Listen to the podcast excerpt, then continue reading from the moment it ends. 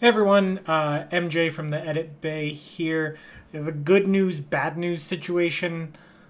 Good news, this is the last of the f- MJ's phone sessions. Uh, this was recorded just before, actually, I think the day I got my computer back. So, um, yeah, uh, every episode from here to the end of the film, I think, should be recorded on my nice mic on my nice computer, so you won't have to deal with that audio quality anymore. The bad news is that we did lose a chunk of my audio. Uh, and back to good news. So it's a good news, bad news, good news situation. Uh, I didn't recover it, but I fixed it. Is it a shark? Yes,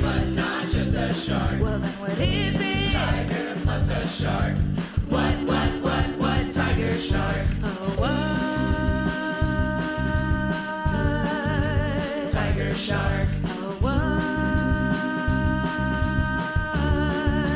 Tiger shark. Kill all these people? We think so. But the great white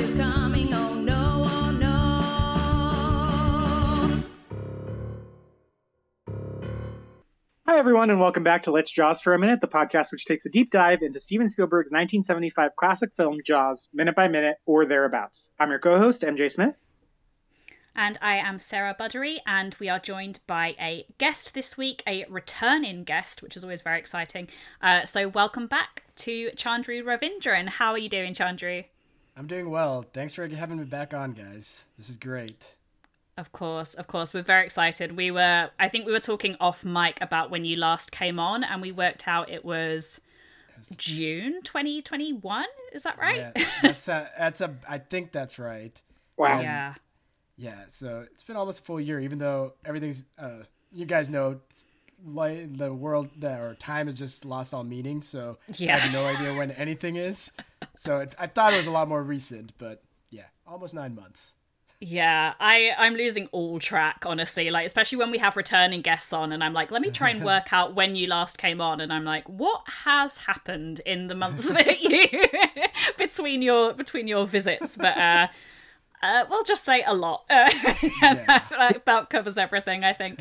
Um, I mean, so we what's, don't need. what's happened in the five days since we've recorded? Uh, Well, I mean, been- Yeah. yeah, a lot of uh, lot of craziness uh, happening. Uh, to to put it lightly, I guess. Um, but yeah, we don't we don't need to ask you the the Jaws question. You answered it uh, sufficiently last time, so Well, we can you. get uh, we can get right on into talking about this week's scene. And uh, a good job because there is a lot of scene to talk about this week. Uh, it is two minutes and thirty one seconds, so this is one of our longer uh, chunks that we're talking about, but.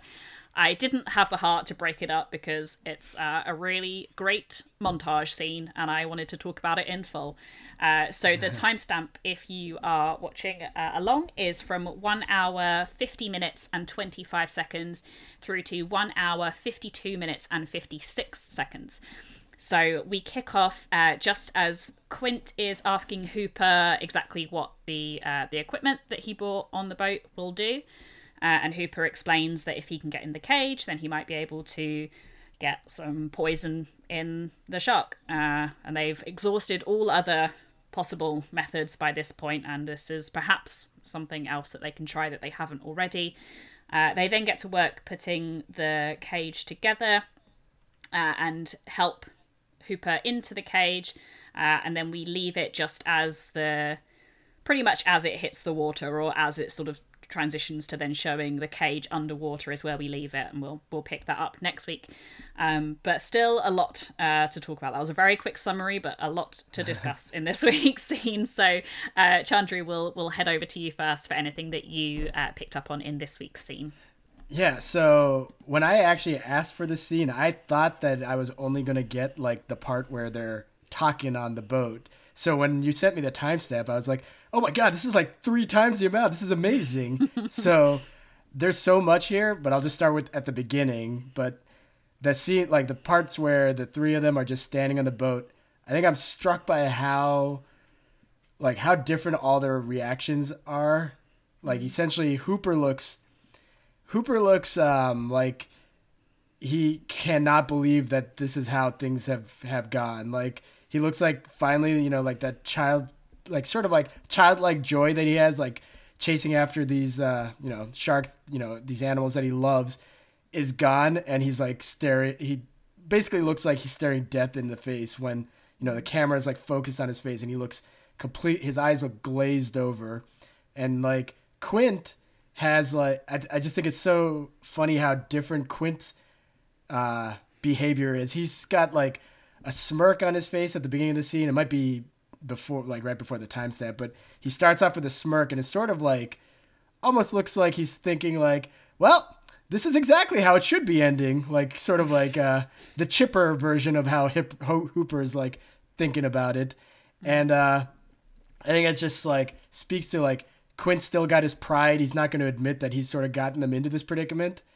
and uh, I just I really like how uh, he transitions from being sort of like almost like glib with his facial reactions, like that that smirk, into being super serious when he starts asking Hooper about what he can do. And then Brody, Brody's in the background, and I feel like Brody's basically the audience stand-in with uh, how he's he's like staring. He's not staring like at nothing like Hooper is, but he sa- he looks completely defeated, like.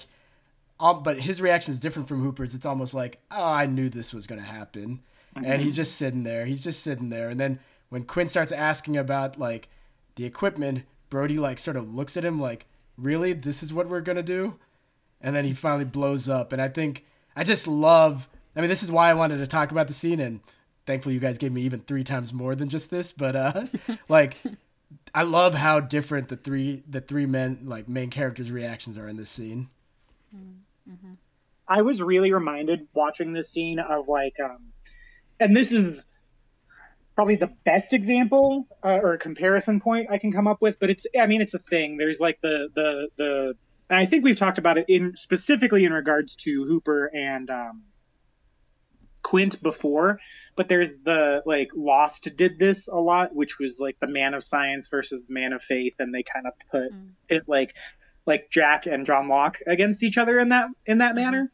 Um, and this is very similar to that. I feel like um, it's very much like uh,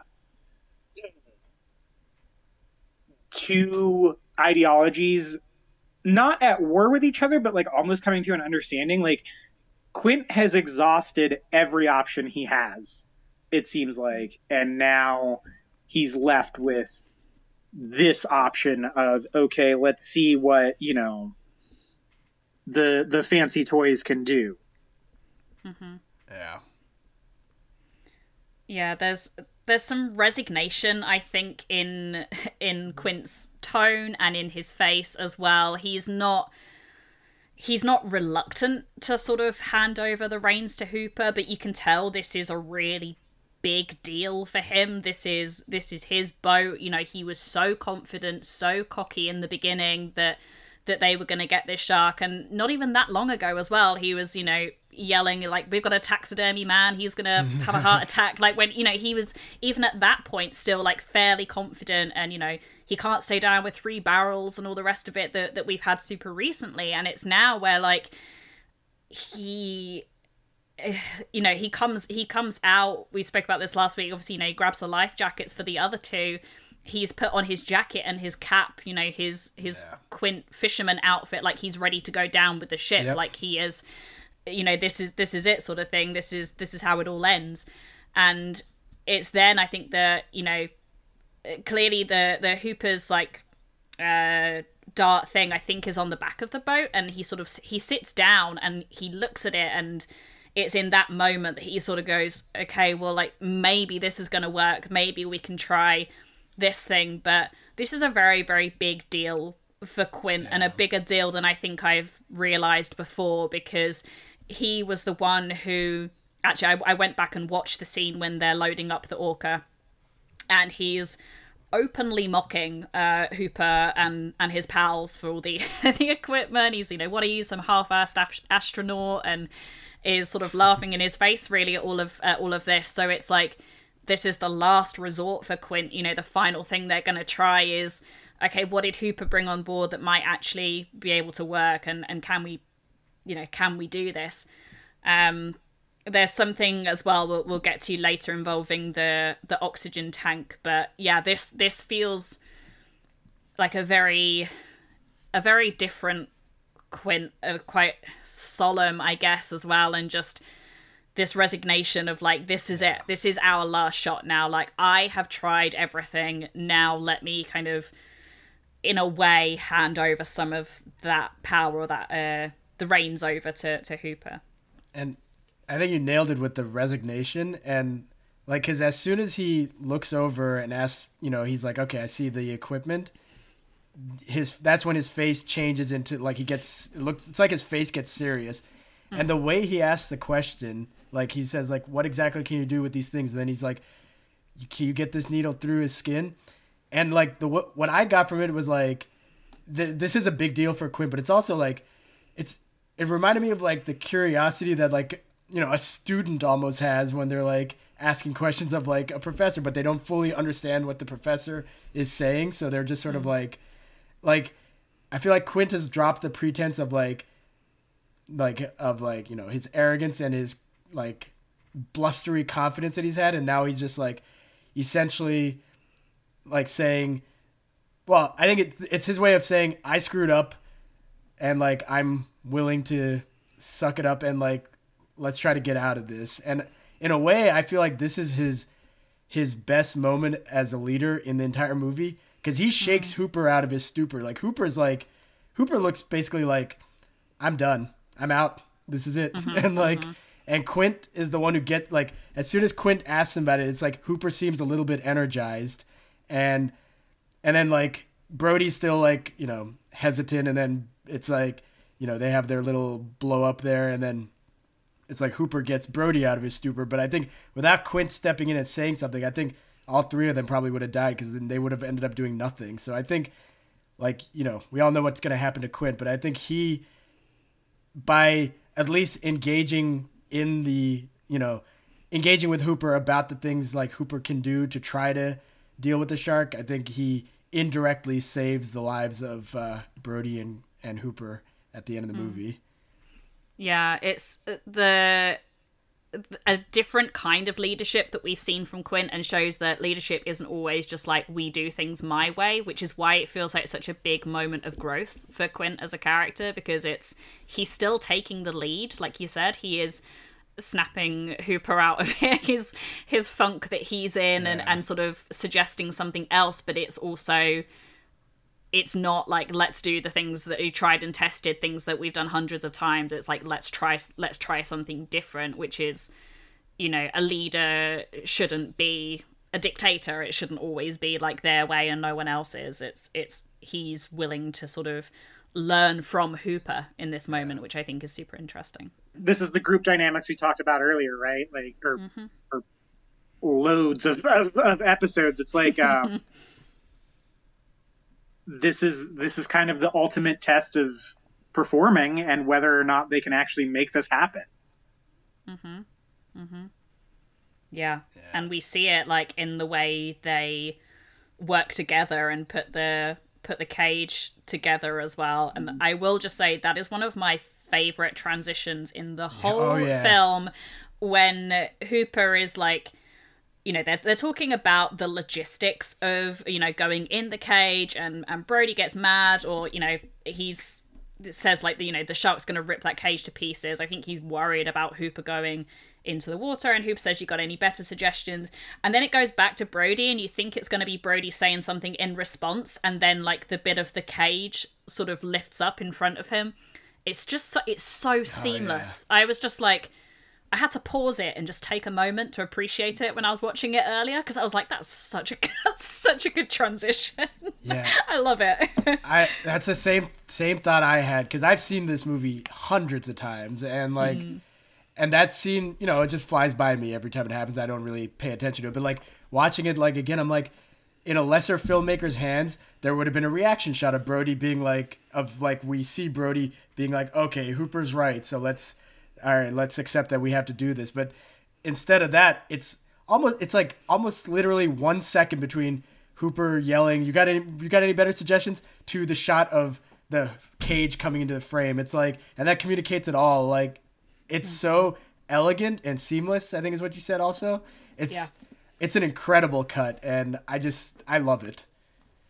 we were kind of talking off mic about this being a montage, and uh, it made me feel kind of kind of big dumb when you guys brought that up because I was like, I've never considered this a montage, but it definitely is. Like it just, it's like that sneaky Spielberg stuff where he just surprises you. He just slides this in and is like, hey, this is this is a thing now, and uh, yeah, never never thought about it as a montage, even though it a hundred percent is and um, it just sneaks up on you and is is you know it's not flashy it's not in your face it's not you know it's not like the team america joke where it's like this is the montage song or whatever it's it's literally like this is this is what happens Yeah. next You know, you know figure this out That'd be amazing if they started playing "Eye of the Tiger" while uh, they're starting to put together the cage. Literally what I was just thinking. I was like, I'm going to mute the sound on this uh, immediately after this and just play Eye of the Tiger and see if it works.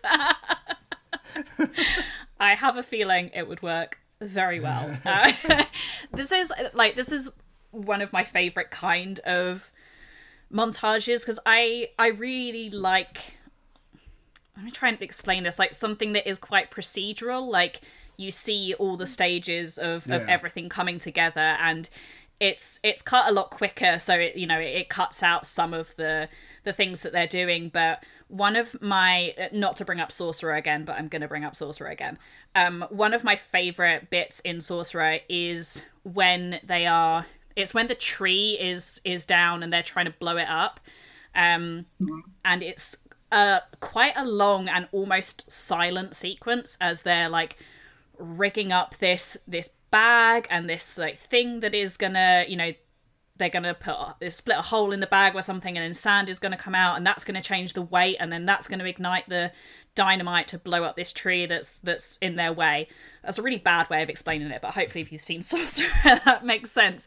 And i love that scene because I just find it so engrossing. It's just like, yeah, show me all of these like little stages that they're having to do and this really intricate process to to set this thing up that is going to end in this great big explosion. And you kind of get that a little bit in this as well. It's because you know that the result of doing all this you know the the screwing the the cage together and uh hooper like putting you know filling the syringe and then putting it in the shark dart and then strapping his his oxygen tank on. Like you know all of this like the result of that is him going into that cage to sort of go face to face with the shark. So seeing all of those steps leading up to that i just i just absolutely love. I just think that this is such a, a great moment and i i like that it i like that it takes the time for it as well because it could have very easily just gone you know yeah i need to get in the cage and then there's a cut and then the, you know the next thing he's Yeah. got his wetsuit on and he's he's getting in the cage and he's ready to go but it gives us a great piece of music it gives us oh yeah. so many like great little uh hints as well as what's to come the th- great things with the oxygen tank that are important and it's just a it's just a really great moment That mu- that music ruined my night last night because I was planning on just watching the scene, and then I I was like, I've heard this music so many times. I was like, this is th- the best part of the score ever, and I'm like, I need to hear every every time the score happens in the movie. So I went back through like the entire like last hour of the movie trying to find that da da da da music throughout and like every situation because I'm like, this is the most. I think it's the most powerful version of that because mm-hmm. it's. I don't know that the music in the scene communicates so much like just mm-hmm. like it transitions from like it's like when the when the cage comes into Brody's face like when it enters into frame like what we're talking about the transition it almost starts off like sheepishly like with this like interesting note where it's almost like the characters are like well I guess we should try this and then it get like it picks up steam and starts to sound more and more determined. And like when we get like the shot of Hooper starting to put the uh, you know the poison in, and like the overhead shot with the with uh, Sarah's favorite image of Brody being shirtless, but like the music swells to like this heroic, heroic like uh, almost like heroic level, and it's like, all right, all right, they're really they're really doing this. And then after as the montage ends, it like gets more and more somber until the very end, where it's almost laced with like tragedy as Hooper is like getting into the like in the cage and scared out of his mind. But I think I was amazed by how well the music just like told the entire story of the scene. Mm-hmm. Mm-hmm.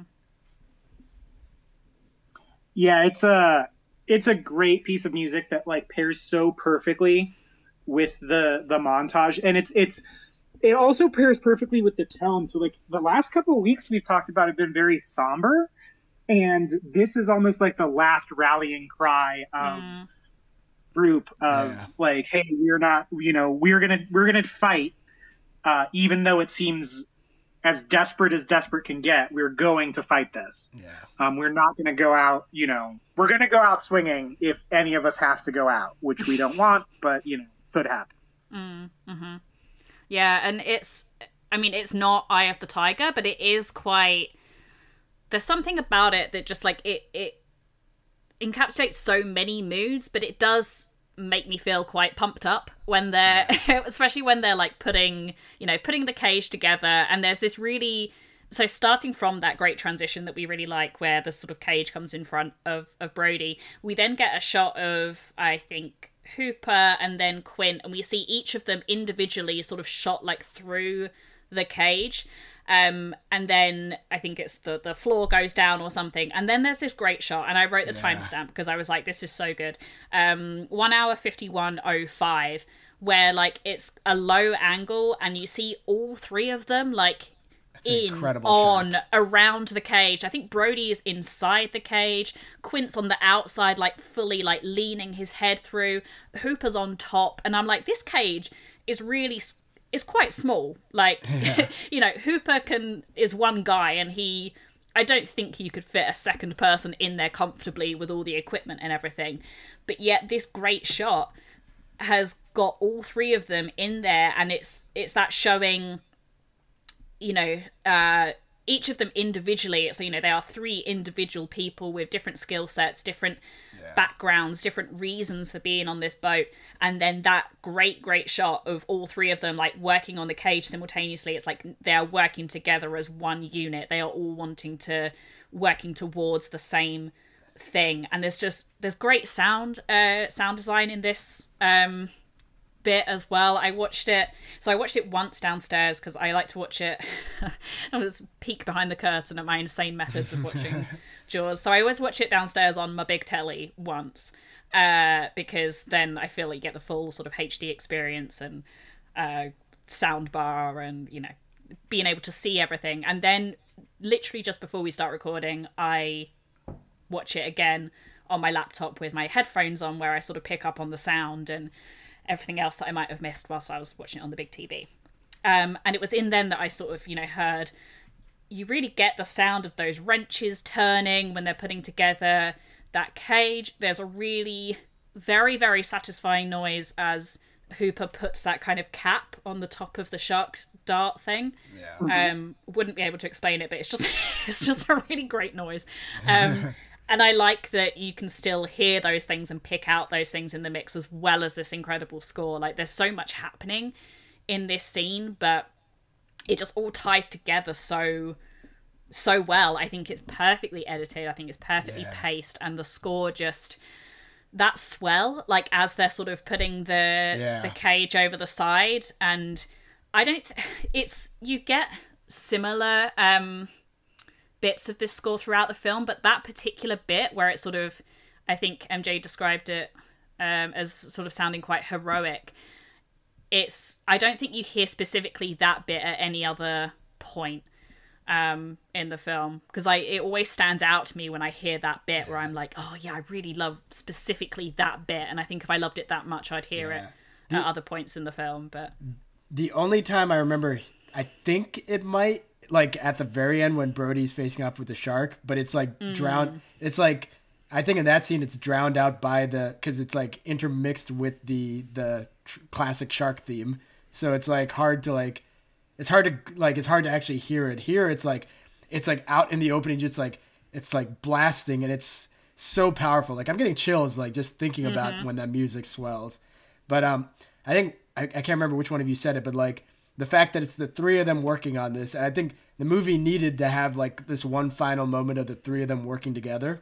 Mm-hmm. Because I mean, I mean, maybe maybe like someone watching this fresh doesn't know that like not all of them are going to come out of it, but I still think it's it wouldn't be as satisfying if you don't get this because if you don't get them all working together in this scene, then your last impression of the them as a group is essentially Brody throwing a life jacket at Hooper and Hooper and like Quint essentially torpedoing any chance of their survival basically mm. by like blowing out their the the the orca's engine. So I think it was it's def like I think it's such a necessary thing to have this and which is why I love this montage. And MJ, I think you said like it's not flashy. It's like sneakily flashy. It like Yeah. that shot, the shot of the three of them together, it's like again, I've I've watched this movie since I was 3 years old and I've never paid like I know that shot, I've, but I've never paid attention to it. I've always like my child like my childhood memory of it is it's a confusing shot. Not that I don't know what's going on, but more like I have no idea where any of the characters are. So I finally paid attention to that like this week.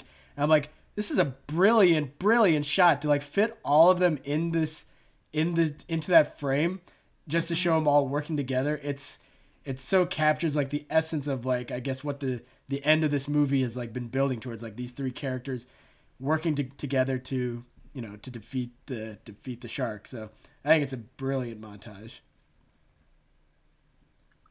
Yeah, um, I had I don't remember the point I was going to make. Um, I will say the sound design is incredible in this scene. Um, skipping around a little bit at the end of the montage when we get you know the fully assembled cage and uh,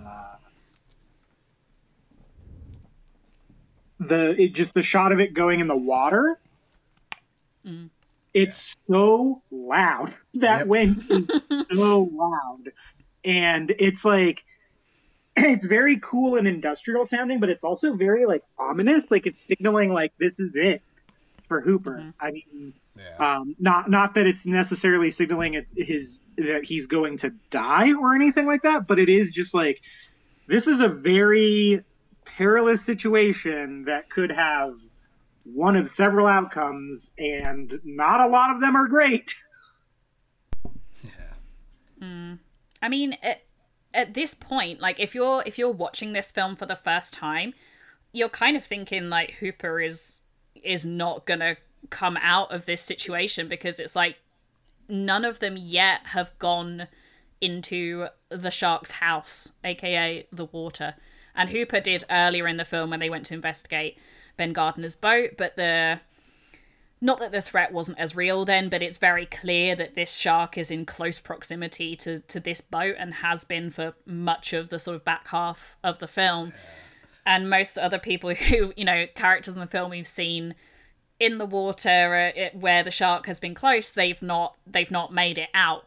And obviously, the twist uh, in in the tale is that the the shark sort of you know in a way gets onto the boat and and Quint is the one who doesn't survive but we do I mean there's a, a fair chunk of this film where you kind of I say a fair chunk it'll probably end up being one minute um where we where we believe Hooper to be to be dead. Like we see him we see him get away but it's like we don't know that he's that he's definitely going to survive that. And it's again like this i've got it just paused on that shot of all three of them in the shark cage because i love it so much. And also even though so i'm look, looking at it again now brody is in like physically stood inside the cage um, and quint is leaning in but hooper on top his leg is like sticking in the cage as well so all three of them in one in some roundabout way are all inside this cage and i think that it's I mean, I, I could just spend an hour podcast talking about this one shot, which I think is, is kind of what we're doing here. But I I did I forgot to say this earlier actually, but um, Quint has changed uh, out of his out of his cap into his uh, bandana, and as we've spoken about previously on the podcast, when when Quint has got the the bandana on, he's kind of in like let's go to war mode. Uh, it's usually when he's sort of really about to to try and take on the shark or something like that. And it's interesting that he, you know, we spoke a lot, I think, in last week's episode, you know, the cap and the jacket are on and that's it. He's he's ready to go down with the ship and it's like now there is that renewed hope, you know, renewed sense of enthusiasm in the in the group and you get that both in the in the music and I can't remember the description of, of the music, but it was really good. Uh, when it sort of the subtitles told me. What's that? Mine said it was adventurous music. That's adventurous. Ooh. I would have thought badass, like chill-inducing music. Okay, I've just uh Okay, I've I had to go back about 5 seconds to find it. Uh, on my subtitles on Netflix it says resolute music. I like that. Um, Ooh, yeah, It is pretty it good. is- it is resolute, if anything. Yeah, and it, that comes up like as they're kind of putting the putting the cage together. So, yeah, I love. Oh, what a great, what a So- great scene. So, just to, uh, I gotta mention, like, I love that the shark just also probably appreciates this montage because it's been attacking the boat nonstop prior to this, and then it attacks the boat nonstop after this. It probably was coming back, and then it sees them all working together, and it hears that amazing John Williams score. It's like, oh shit, I should watch this. This is like, this is incredible. It's like sitting there, just like I don't know, eating popcorn or whatever, or just like chilling. Like, yeah, yeah. Oh man, what great direction. I don't. I just more seriously, I do. I do think it's like very. I think it's this se- entire sequence is like just like incredible how well it's executed, but also how it's such a natural lull in the action. Just like mm-hmm. we know the shark's not coming, but it's it doesn't feel like artificial. Like you know, there's certain movies where you can feel like when the director is like saying, "Okay, this is a safe moment," but this just feels like natural. And I just, as I was thinking that, I was like, "Oh, hey, I wonder what the shark actually is doing." so It's waiting. It's just uh, it's toying with them is what's Yeah. happening. It's, it like it knows. It's and it's like, all right, I'll let them have this. It's it's like psychological warfare that they don't even know is happening to them. Yeah.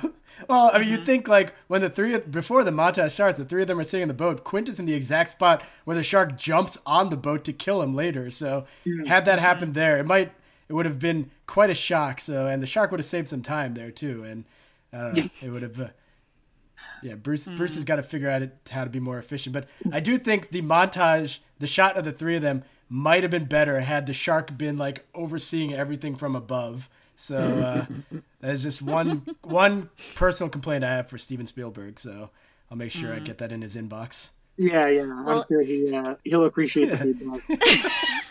a theory. I mean, it it doesn't track at all, but because it's shot from the, that sort of like really severe low angle, you could argue that it's kind of like like it's shot from like the shark's perspective. They're like they're like where we need a surface to put this on. What do we put this on? Oh look, the shark is just there. Let's, uh, that, that should be a nice sturdy surface. Yeah, in Um, in uh, Sarah's insane headcanon, um, there is a a parallel training montage happening with the shark. Yes. Uh, where he's got like a sweatband on his head. He's kind of like he's uh he's getting ready. He's getting ready to to go and attack Hooper and eventually eat Quint. So that is the alternative cut of Jaws I would like to see is the shark, maybe with some headphones on as well, or maybe he's getting pumped up by the John Williams score as well, because that's how scores work, right? Well, you know the well, you know Quint had his big Indianapolis speech where he talked about his trauma. I bet so. The Shark's been injured multiple times by these three guys, and the, you know Brody shot him a couple times with his revolver, and Quint's already shot him with his harpoon. I bet the shark went back and is like hanging out with I don't know his like hammerhead friend and his tiger shark friend, and he's like telling them about like his trauma that he had with these three guys who kept attacking him. So he's got his training montage going on down there where I don't know he's built. I don't think he's building a shark cage, but he's definitely doing something. So I think that fits the whole parallel uh, universe that you've got there. Got Yeah. that you got there, Yeah. Sarah. Definitely, he's like drinking raw caviar. instead Yeah. of Yeah, and and you could tell between shots that the that the shark is like plastered in one scene and then sober in the other scene. So uh, Oh, he's just doing some bench pressing. He's just getting, you know, he's, he's getting ready. yeah, he's got to he's got to be bulked up for this. I mean, this is a big time battle he's got coming up. Got to Yeah. train Yeah. for that. now, I would put Eye of the Tiger to that uh, Yes, shark training montage absolutely. because that would Eye of the Tiger shark. Oh my gosh. Okay. I have the tiger shark. Uh, I have the tiger shark. Oh what? I'm MJ, wondering if you're I- going to get there. I would respectfully ask that either Kristen or Harley uh, writes a Eye of the Tiger themed parody song called Eye of the Tiger Shark. Thank you. That- Um, I'm sure Harley will be thrilled to hear this. yeah, I can hear him saying no in the distance.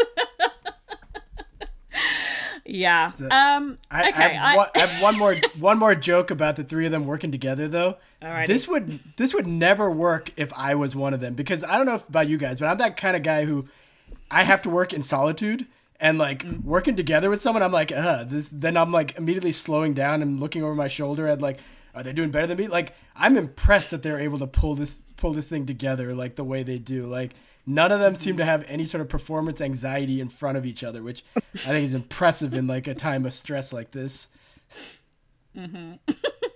Uh, yeah. yeah, I definitely uh, like like to work on my own on stuff, so I Yeah. absolutely understand that. Yeah, hard agree. um, I uh, we've kind of uh, we've mentioned it briefly already. Plus, I probably mentioned it in many other previous episodes. You have Um, but in this scene, we get the gratuitous uh, shirtless Roy Scheider scene, as I've written in all caps in my notes. Uh, and the continuity is absolutely is. I mean, it makes no sense because the shirt is off and then immediately is back on. But I have never cared less. I, I think that works even better because it basically says that Brody took his shirt off for like a minute or half a minute and then put it back on for no reason at all, which is, I think, incredible. like, it is kind of a power move. like, mm-hmm. it makes me want a version of Jaws where, like, randomly thrown throughout the movie in completely inappropriate scenes is Brody without his shirt. Like, the scene, like basically the scene to start off the montage where he th- he says that shark would rip that cage to pieces, and Br- Hooper yells, "You got any better suggestions?" It should cut back to Brody. He suddenly has his shirt off, and I think that would work beautifully. Sort of um, Proto McConaughey. Yeah, I mean, because he's got the he's got like the belt on like over the shirt as well, so it's not even like an easy kind of qu- and it's an over the head as well. It's like a turtleneck. Like it's not you know you're not ripping the buttons off of that. It- That's a and then like the, just immediately you have it as he sort of it's when he's like because he's behind the the cage isn't he or he's like at the back and he's like pushing it up sort of thing so it's i i would like to believe that it was in his contract somewhere where he's like look i just i've just gotta i've gotta get the guns in there at some point I- steve uh I wonder if it actually was. Like, is that a thing? Because that that would make sense for why it's so messed up in the continuity. Like, it's Yeah. and it's such a far. It's like a far shot from above, so you can't really you can't really see it that well. So that. That, and he was like a, I think Roy Scheider was a boxer, so I wouldn't be surprised if uh, if his vanity got to him in that moment. look i'm very happy about it what can i say oh i forgot what i was gonna say uh just distracted thinking about this uh thinking about this scene now uh my guys- favorite scene no notes Have you guys ever seen that clip from NCIS where uh, they're hacking on the same keyboard and it's a complete joke? This is the exact. This yeah. This is like the them the three of them working together on this is like the good version of that. Like, can you imagine if they were like screwing up every like this montage is like all about success, but it's if it ended with the cage like completely being unusable because the three of them couldn't get on the same page. I think that's the most likely outcome of how this actually would have gone down. But that I mean, that clip in NCIS. If if you haven't seen it, Sarah, it's awful, absolutely awful. Yeah, it's uh it is the that that clip that you're talking about is um the the the epitome of like movie hacking. yep. Uh let me see. NCIS hacking scene. First thing that comes up when you type in NCIS on YouTube. Please enjoy this clip from every American grandmother's favorite television show. yes, that's the perfect description. Also. Okay. Oh yeah. Oh yeah. Yeah. Yeah, that is I mean that is basically this scene, isn't it? Well, this is like what I'm. I'm actually being partly serious. Like this could. This scene could have gone. This scene could have been much worse than it actually is because it could have tried to highlight how their expertise at this, but it just it doesn't. It just shows them working together and moves on. Like it doesn't need to mm-hmm. show us like, oh, these are manly men who know how to put together a cage or anything stupid like that. It's like, it's it doesn't go it doesn't like cater to the com- like lowest common denominator basically. It just it has this flashy moment. It shows them all working together and then it moves on. It doesn't do try to do mm-hmm. too much which is what i really appreciate about it mm. Yeah, well, and we also get, uh, I mean, some extremely heavy-handed foreshadowing uh, in this. movie. oh yeah Um, it, it, it's funny because I've never noticed it until watching it for the show because uh, just watching it in, you know, in a vacuum like this. But man, it is so on the nose. oh yeah I think it was last week, Sarah, that, or the last episode that we talked about how uh, Jaws is kind of a, a subtle film, and uh, except when it's not, it is, it is so in your face, like it. The, it lovingly lingers on that remaining uh, oxygen tank. It does, but MJ, you said you didn't even notice it until this time, which is like it's really obvious once you know it's gonna come. But like, I think it's actually subtle enough because like someone who's never seen it probably isn't good. Like they'll notice it, but they just won't. I don't know if they'll put it. uh You know, be like, oh, that's gonna be important for later. Yeah. You know, I think it is. uh every time I watch it, I am distracted by how long the camera lingers on it. Though it's like, oh, is this like the fourth character of this crew? Like the the air tank? Like what's he doing? It's it's funny because I, I I- obviously like Bro. I mean, I was I was distracted because his shirt was off and then it was on again. But like when he Brody goes back in, uh because he's you see him through the window and he's like trying to hold up like the the top of the cage or something, and then he comes he comes back in to get something else, and you see the you see the remaining oxygen tank there, and it's like even just the way that it because it holds that it holds that shot it's sort of showing like brody's hands like picking up whatever else it is and then it it stays there it stays there as well. I think that it's still it is it's more on the nose than i think any of the other foreshadowing that that we've seen but i think that as a first time watcher of of this film that ending it, i think is still so surprising in terms of of how they end up sort of defeating the shark. I, I think from the moment Brody kind of like throws it in the shark's mouth, you're like, okay, right, we know how this is going to go down now. But mm-hmm. I think as a I I can't go back to like past Sarah when I was a fir- when I watched it for the first time, but I remember being surprised about how it ended. So I think that we pick up on that foreshadowing and stuff now, obviously, particularly now because I mean we're looking at it in this way, but I think that you would notice it. I mean, maybe you're the exception to this, MJ, but like, I feel like if you watch yours for the first time, you wouldn't bat an eyelid. You watch it for the second time, and you're like, oh, oxygen tank, and you sort of notice it then.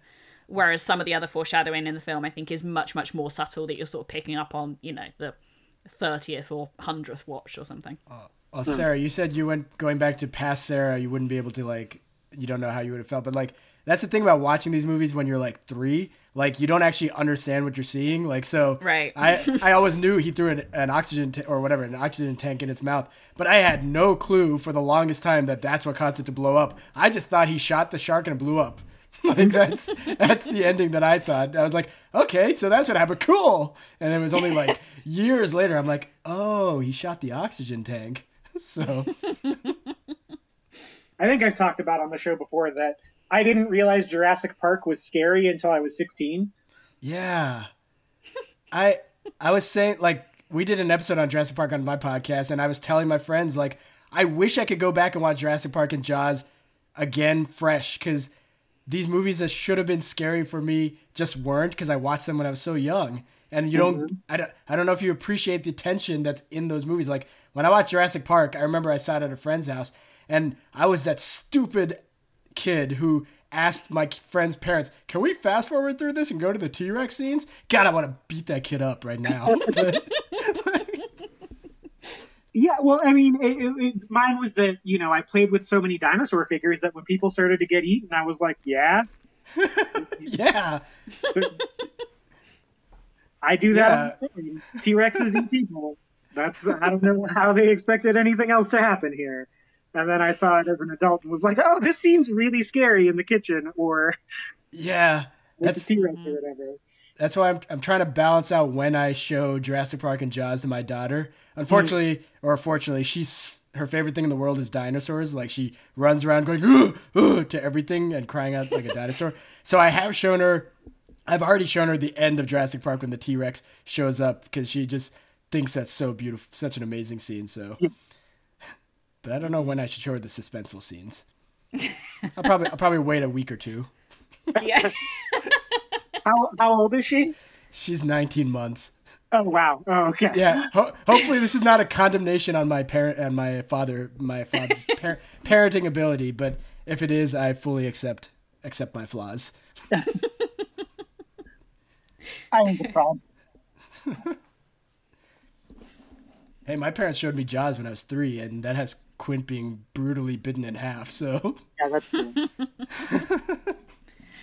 Yeah, I I didn't see Jaws until I was until I was much older, but I I can't remember how old I was when I saw Jurassic Park, but I maybe I was at that just right age where when I watched it I was scared by it. I think I've mentioned this on the pod before, but like specifically the scene where the guy is like eaten on the toilet. And now I watch that scene and laugh. so because that guy's just a bit of a dweeb, so now when he gets killed, I'm like, he got bitten in half. But like when I was a kid, I was just like, oh no, I go to the toilet and that guy has just been eaten on the toilet. So that weirdly just felt like a very like relatably scary thing Well- to me. since since we're talking about our memories of watching these movies at the first time, I was I was probably like eight, but I actually thought he, I stupidly thought he had his shorts down because he was wearing short shorts, so you see his legs. So I thought he was actually using the bathroom because my older brother liked to uh, lie to me a lot, and he told me that's what was happening. So I was like, wait. Wasn't he scared of the T Rex? Why did he run in there and like take his pants off to like go to the bathroom? I guess that's just how these things work. It's, I mean, Spielberg has this, you know, has this tendency. He has gratuitous Roy Scheider shirtless scenes and his gratuitous lawyer pantless scenes in Jurassic Park. I know which one I prefer. Uh, Uh, so my my contribution to the uh, the lawyer getting getting eaten discourse that's happening right now is uh, in the in the newest Jurassic Park pinball machine. When you score, when you when you get an extra ball, it it's that scene. But when the T Rex knocks down the the the toilet part. There's just a pinball sitting on the toilet, and it's very funny every time. uh, back to the i mean we've spoken about the the very uh maybe slightly obvious foreshadowing of brody and the the oxygen tank but before then we have quint uh picking up the oxygen tank to to give to hooper and i wanted to talk about this moment because this is a really another really great kind of full circle moment and the fact that Quint is the one that hands that over to Hooper and basically, you know, helps him helps him put it on, helps him, you know, strap him into it. Because when and again I, I went back to that scene where they're loading up the the orca and Hooper he's carrying the oxygen tank and he goes to hand it to Quint, who is already on the boat, you know, sort of take this so I can climb on board, sort of thing.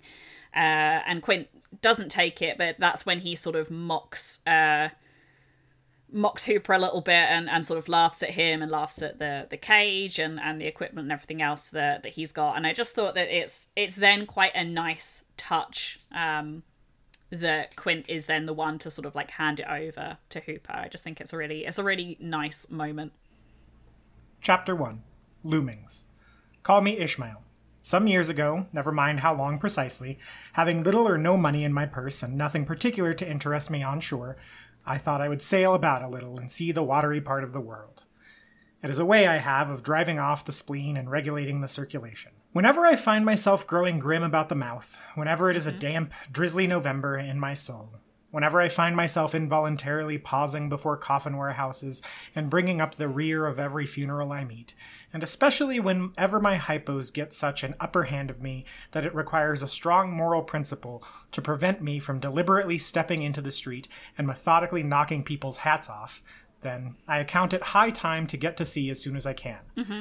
This is my substitute for pistol and ball. With a philosophical flourish, Cato throws himself upon his sword. I quietly take up to the ship. There is nothing surprising in this. If they but knew it, almost all men, in their degree, some time or another, cherish very nearly the same feelings towards the ocean with me. There now is your insular city of the Manhattoes, belted round by wharves as Indian isles, by coral reefs, commerce surrounds it with her surf.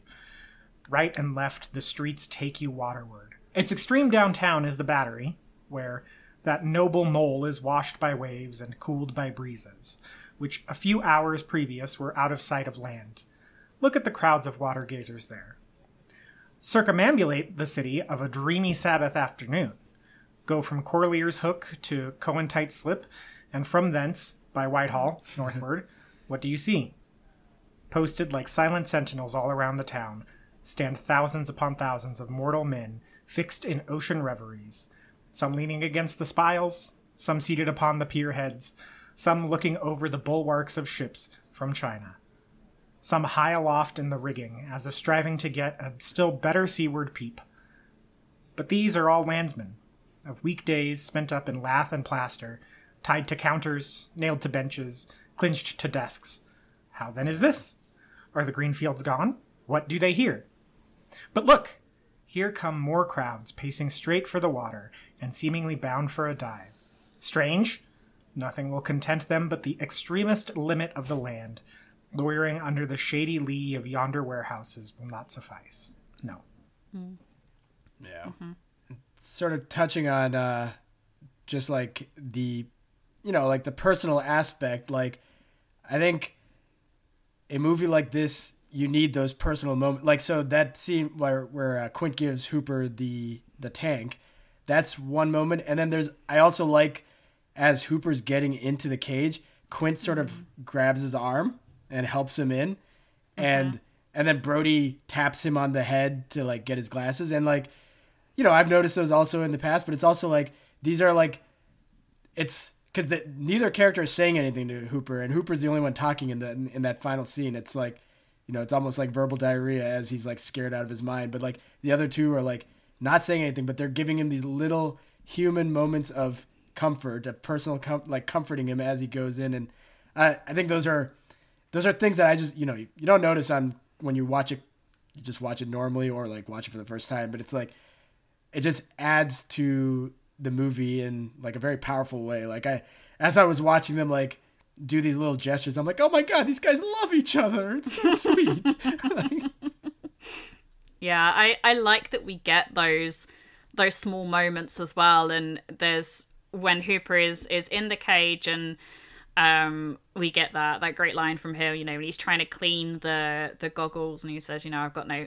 i've got no spit and it's just i mean it's a it's a callback to some things that we've spoken about about previously there's like I think two or three moments. We've always mentioned them in previous episodes when Hooper like takes off his glasses to clean them, and it's we called it like a little Hooperism because it was usually when he sort of needed clarity or was sort of you know about to to give give clarity to the other characters regards to the situation that they were in.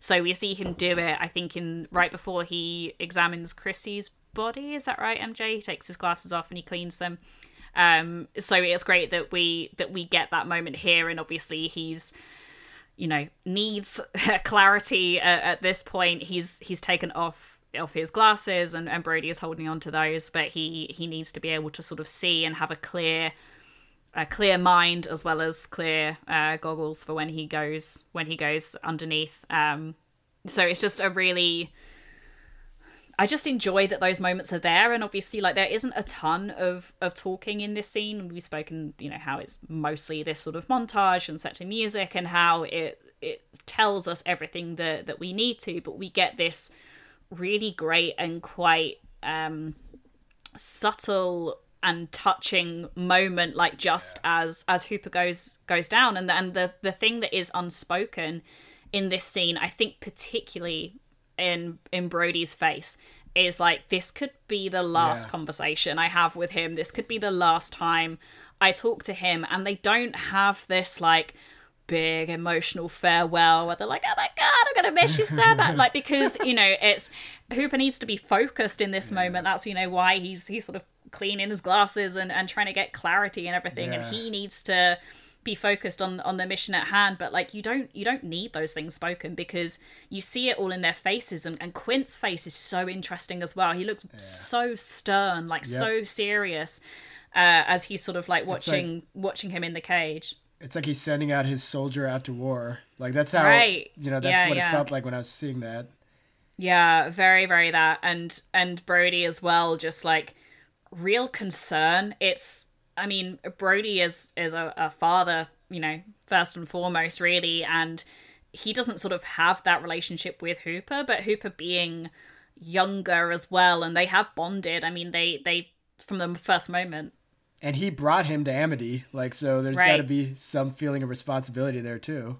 Mm-hmm. a sense of responsibility, a sense of duty as well to sort of you know protect him and obviously he makes that decision to to go into the cage but Brody gets quite irate about it as as we spoke about at the top of this scene. But yeah so much in his face that tells us everything we need to know. And the fear I think a little bit in Hooper's eyes as well. It's he seems genuinely pretty nervous about what's about to happen.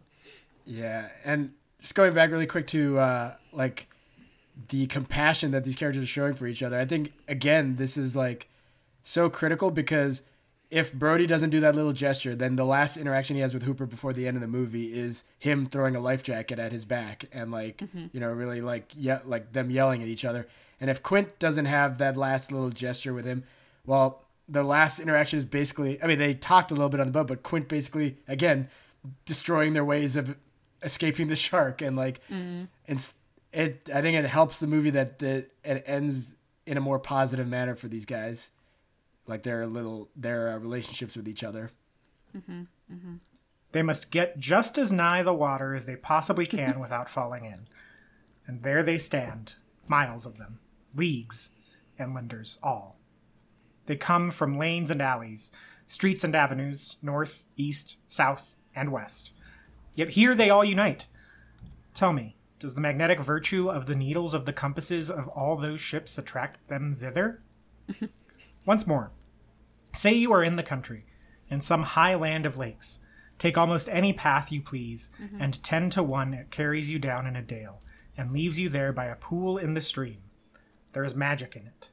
Let the most absent minded of men be plunged in his deepest reveries. Stand that man on his legs, set his feet a going, and he will infallibly lead you to water, if water there be in all that region. Should you ever be athirst in the great American desert, try this experiment. If your caravan happened to be supplied with a metaphysical professor. Yes, as everyone knows, meditation and water are wedded forever. But here is an artist. He desires to paint you the dreamiest, shadiest, quietest, most enchanting bit of romantic landscape in all the valley of Saco. What is the chief element he employs? There stand his trees, each with a hollow trunk, as if a hermit and a hmm. crucifix were within. And here sleeps his meadow, and there sleeps his cattle, and up from yonder cottages goes a sleepy smoke. Deep into distant woodlands winds a mazy way, reaching to overlapping spurs of mountains bathed in their hillside blue. but though the picture lies thus tranced, and though this pine tree shakes down its sighs like leaves upon this shepherd's head, yet all were vain, unless the mm-hmm. shepherd's eye were fixed upon the magic stream before him. Mm. for for Quint and Hooper, I mean, it is as well. It's just perhaps the the other the other way around, the way that we the way that we wouldn't expect it to it to go. So there is that sort of as I've, I've said in the last few weeks, a lot of these scenes just kind of like just a, a hint of sadness in them. And I don't know if that's just me feeling, projecting my feelings because I'm sad about the film coming to an end. But I've never felt as like sad and sick about Quint's death being so soon as I have watching it this way because we're building so slowly towards it. and I'm like, we really don't have many like Quint moments left and he's such a great character and like we don't we don't really I mean we see Hooper looking at, at Quint but the focus is on Quint looking looking down at Hooper. That's what the, the focus of the shot is because we're being led to believe that obviously this is you know the last time they they will see Hooper because Hooper isn't going to make it out of this alive but obviously the the flip on that is that yes, for Quint, this is the last time he will see Hooper, but he's the one who doesn't make it, and it's like, oh, that kind of just like gets me in my like in my chest this time when I think about that. I'm just like, just a sad, heavy feeling. And and I wonder how much like well first of all I I'm like for you guys I must feel like you guys like know Quint so intimately now after talking mm-hmm. about him for like I don't know like 20 some episodes so that's got to be because you're, you're getting me all misty eyed here hearing that and hearing you talk about it but um I'm wondering how much like when Quint Quint has that stern look on his face how much guilt he's feeling because they wouldn't be doing this you know, he wouldn't be going into the shark cage if he hadn't pushed the orca too far. And like, you know, he has a lot of guilt and trauma from his experience on the Indianapolis. And I mean, I get the impression when I'm watching the scene that Brody is fearful for Hooper, but uh, like hopeful, but more in like a blind hope, like as in he still doesn't know much enough about sharks to know whether or not this is gonna work or anything's gonna work. I feel like Quint Quint I feel like Quint from the moment that he, you know, he was on the boot and like very beginning of the scene when he's smirking and saying, Hooper, here's your life jacket or whatever. I think he knows he's gonna die. But I don't know if it's hit him until now like that Hooper's gonna yeah, he thinks Hooper's gonna die here and like I wonder if he's feeling the guilt from A putting him in this position and B for all the shit he's given him over the last like hour of the movie. And like so like I, I think it's interesting to just like ponder what what's going through Quint's head in that moment. Mm. I think as well, it's like I mean, you you mentioned it- Quint's past trauma, and I've I've really tried to, particularly this this back half of the film. So everything post Indianapolis, I've looked at with the lens of it being post Indianapolis. So you gain a better understanding from wh- what Quint has been through, like why he is the way that he is, and how his trauma has affected him, and how he still carries that with him, and it still affects every part of him, how he interacts with others. I mean, we spoke last week. Quint doesn't pick up a life jacket for himself because he associates trauma with life jackets because he said when he was on on the Indianapolis the most scared he felt was when they were waiting to be rescued and that's why he'll never put on a life jacket again. So it's clear this is something that that has stayed with him.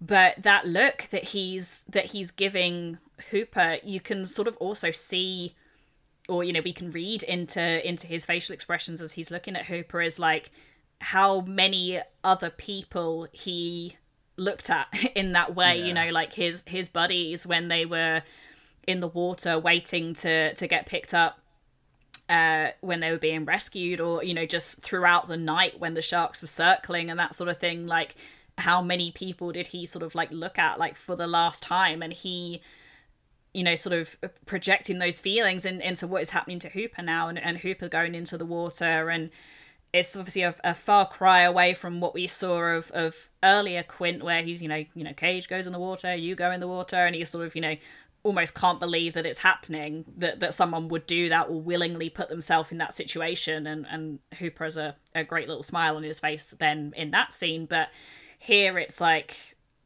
yeah, I guess this just realization of like, wow, this is yeah, this is actually happening. This guy is actually like in in the cage right now, about to to go down and sort of be as close to the shark as as any of us have been, and it's bringing back all of those past feelings for for Quint, and I think that. I don't know. That just adds an even like sadder, like more somber uh, thing into into this scene, and is kind of already there when you think about it that way. When you think about it through the lens of of Indianapolis. Go visit the prairies in June. Win four, scores on scores of miles. You wade knee deep among the tiger lilies. What is the one charm wanting? Water. there is not a drop of water there. Mm-hmm. We're Niagara, but a cataract of sand. Would you travel your thousand miles to see it? Why did the poor poet of Tennessee, upon suddenly receiving two handfuls of silver, deliberate whether to buy him a coat, which he sadly needed, or invest his money in a pedestrian trip to Rockaway Beach? Why is almost every robust, healthy boy with a robust, healthy soul in him, at some time or other, crazy to go to sea?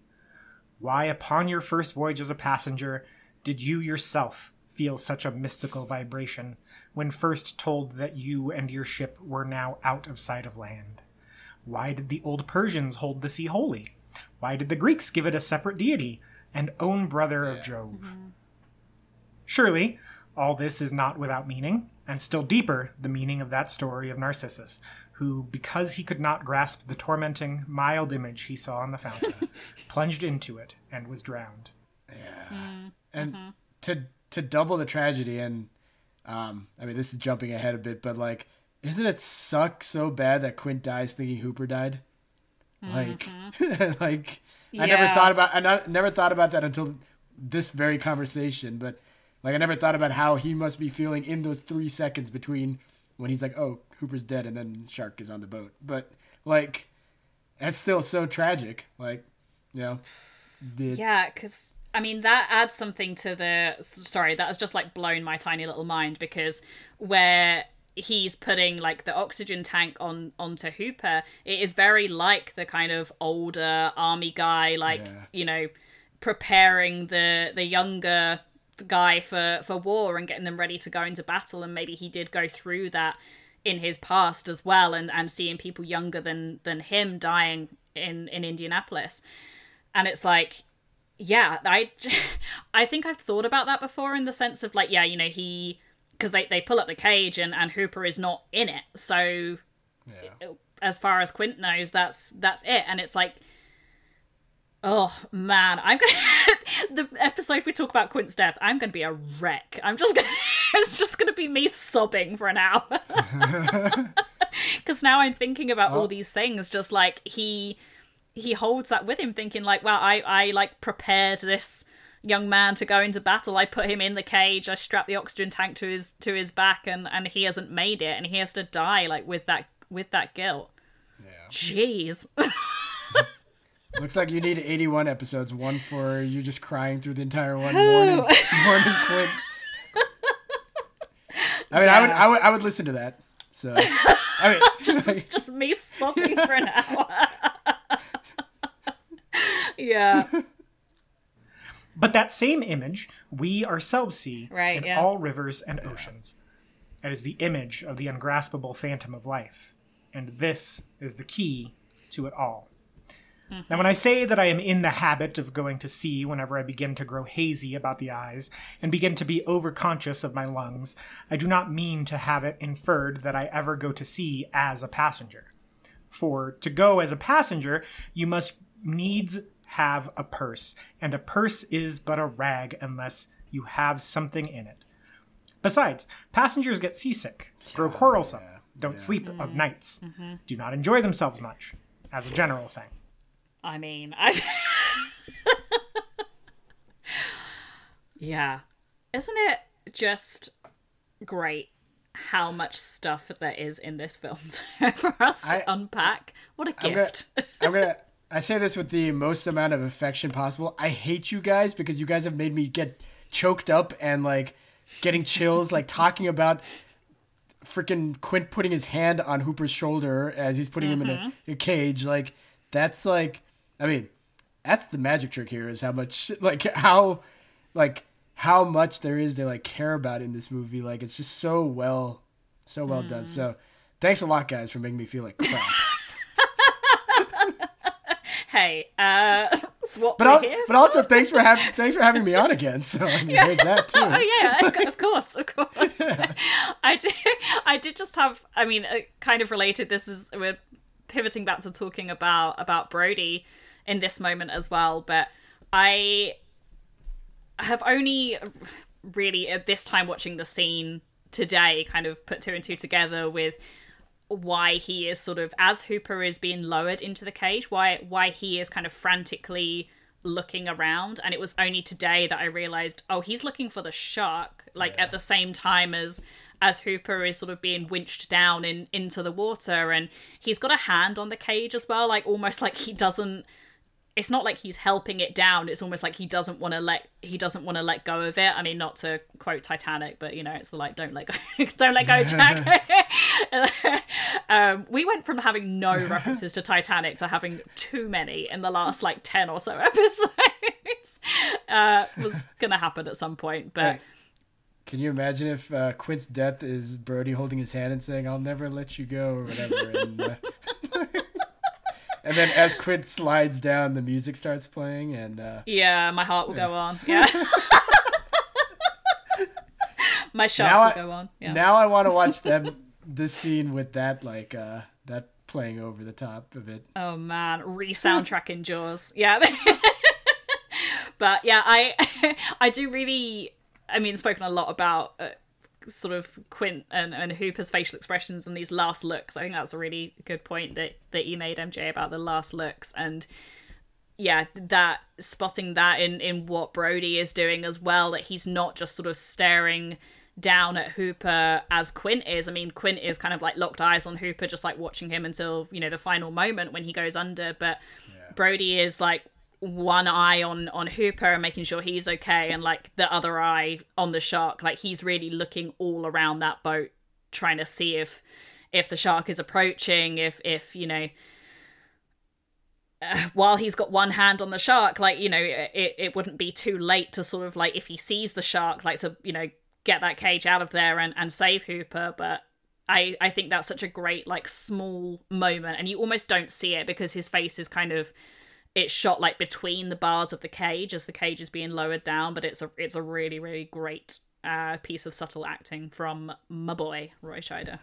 Yeah, and I think it speaks to again like the difference between Quint and Brody in this moment. I think Quint like Quint's not looking around partly because that's in character, but also because I think he's just given up, and Brody, and like he doesn't, he wants doesn't want Hooper to die or Brody to die, but he like he knows what his fate is. But Brody is still naive enough because he has never been in this kind of experience to like know not know what the hell is gonna happen, and so he's just frantically looking around and like you know thinking about like okay if it comes i can get him up now or what like you know he's probably his mind is probably going mm. rapid fire at that moment whereas quint's is like oh man i'm putting i'm putting my boy in danger and that's all that's in his mind because the rest of it you know is for him is like preordained at that moment mm-hmm.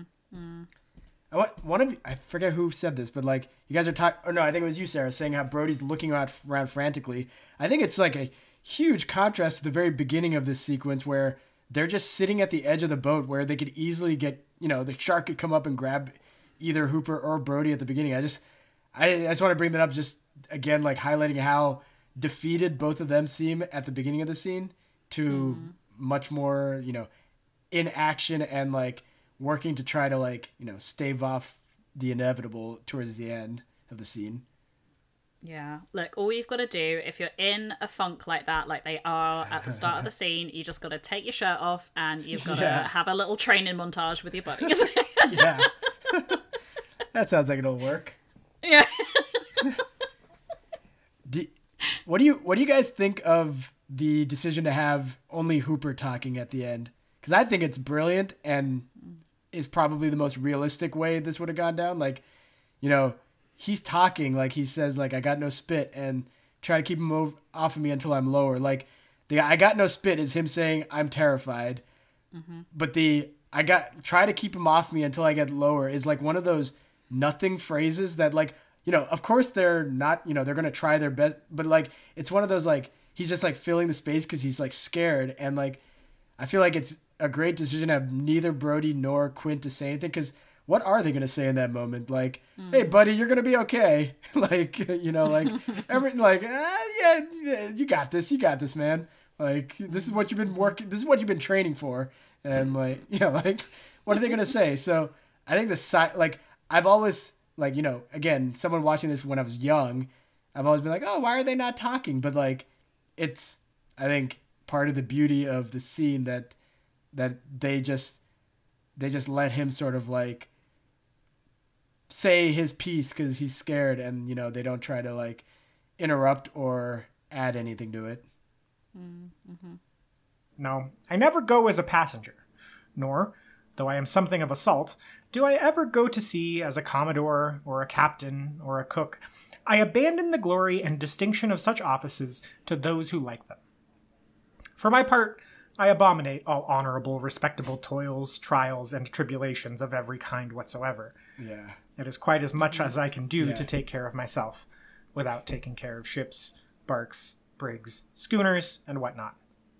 And as for going as cook, though I confess there is considerable glory in that, a cook being a sort of mm-hmm. officer on ship board, yet, somehow, I never fancied broiling fowls. Though once broiled, judiciously buttered, and judgmatically salted and peppered, there is no one who will speak more respectfully not to say reverentially, of a broiled fowl than I will. It is out of the idolatrous dotings of the old Egyptians upon broiled ibis and roasted river horse that you can see the mummies of those creatures in their huge bakehouses, the pyramids. No, when I go to sea, I go as a simple sailor, right before the mast, plumb down into the forecastle, aloft there to the royal masthead. True, they rather order me about some, and make me jump from spar to spar like a grasshopper in a May meadow. And at first, this sort of thing is unpleasant enough. It touches one's sense of honor, particularly if you come of an old established family in the land, the Van Rensselaers, or Randolphs, or Hardicanutes. And more than all, if just previous to putting your hand into the tar pot, you have been lording it as a country schoolmaster, making the tallest boys stand in awe of you. and what a scene pretty pretty good movie. Uh, do you do you guys have anything else in your in your notes or anything else that you wanted to mention? you, you think Hooper like after the he and Brody like swam to shore was like, oh man, that was that was terrifying, but it really pissed me off when you put your my glasses in your mouth. Like you think he ever had that conversation? It's like in this pandemic. yeah, yeah. Like what the hell, man? Like we already weren't socially distancing or wearing masks on the Orca, but now you put my my fucking glasses in your mouth. like, like, dude. That's very funny. The transition is a keen one, I assure you, from a schoolmaster to a sailor, Yeah. and requires a strong Yeah. decoction of Seneca and the Stoics to enable you to grin and bear it. Brody could have broken the tension when neither he or Quint are speaking by being like, ah, "Oh, Hooper, you taste like you taste like crap." Like, Yeah, it'd be like salty as well because it's just been like Ah. sprayed with the ocean, so it'd be like, what? Yeah. gross. well, that feels like a fitting place to end it. Uh, unless you had anything else, MJ, I, my my notes notes are exhausted for this episode. But even this wears off in time. What of it if some old hunks of a sea captain orders me to get a broom and No sweep down the decks? yeah. Uh, well, Chandri, thank you so much for for coming on again. It's been really really great to to have you back. Yes. And uh, yeah, now you get a chance to to plug anything that you want to plug. right. Tell people where they can find you on on Twitter and elsewhere. I have a blog and a podcast called Pointless Rewind. The blog I write predominantly about the X Files, but eventually I'll get back to writing about other pop culture that I've all loved from my past. The podcast it, it used to be about movies, but then uh, I realized that I suck at editing things really quick, and my friend needs to like make music for each movie, and he he he didn't want to do it too often, so my a couple of my friends just settled on making the podcast into a Seinfeld podcast, so we just have one piece of music playing for each episode, and so uh, we're in the middle of season one. my goal is to finish all nine seasons, but we might end at the end of season one, so uh, we'll see how that goes. But uh, yeah, check it out. Uh, I would give my Twitter handle, but I can never remember how it's spelled, so uh, check me check out the blog or the podcast. We'll put it we'll put it in the notes. Uh, Excellent, thank you. a note to future MJ to put it in the put it in the show notes. Um, MJ, did you have anything that you would like to plug? What does that indignity amount to? Weighed, I mean, in the scales of the New Testament. Do you think the Archangel Gabriel thinks anything less of me because I promptly and respectfully obey that old hunks in the in that particular instance? Who ain't a slave? Tell me that. well then, however the old sea captains may order me about, however they may thump and punch me about, I have the satisfaction of knowing that it is all right. That everybody else is one way or another served in much the same way, either in a physical or a metaphysical point of view, that is. Mm-hmm. And so the universal thump is passed around, and all hands should rub each other's shoulder blades and be content. Again, I always go to sea as a sailor, because they make a point of paying me for my trouble, whereas they never pay passengers a single penny that I ever heard of. On the contrary, passengers themselves must pay. And there is all the difference in the world between paying and being paid. The act of paying is perhaps the most uncomfortable infliction that the two orchid thieves entailed upon us. But being paid? What will compare with it? Good stuff. I uh I don't really have anything to to plug. I've been writing, uh, but a lot of things haven't gone up yet, so I'll uh, I'll hold off until there's some more content. But if people want to find the stuff I write for Looper, um, looper.com forward slash author forward slash Sarah Buddery um, is where you can find the various things that I have written. Uh, you can look at my best space movies piece and see how many times I talk about Spielberg and Jaws. Um, even though Jaws is not a space movie, you better believe I found a way to reference Oh. it somewhere in my. Are, are you saying That's cool. Are you saying the shot of Brody without his shirt is not from an alien looking out from outer space with a telescope at Brody? I be like, mean, Ooh, that is a fine specimen. yes, I am. oh, I've got to go back. I've got to rewrite it. I need to include that now. Uh, yeah. The urbane activity with which a man receives money is really marvelous. Uh, what's that? What's that? The urbane activity with which a man receives money is Oh, that really I think that was- marvelous.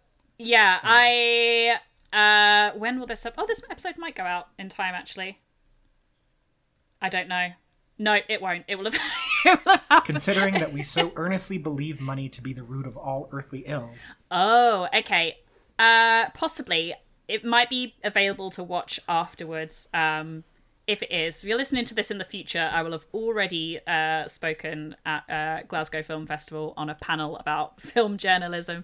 Um, if there is a recording of it or a link to watch it back afterwards, then I will absolutely share that. And let's hope I was great and not terrible as I'm imagining I will be. Uh, we'll see. It's just a it's just a live podcast uh, in front of a crowd. Uh, is what I'm trying to tell myself.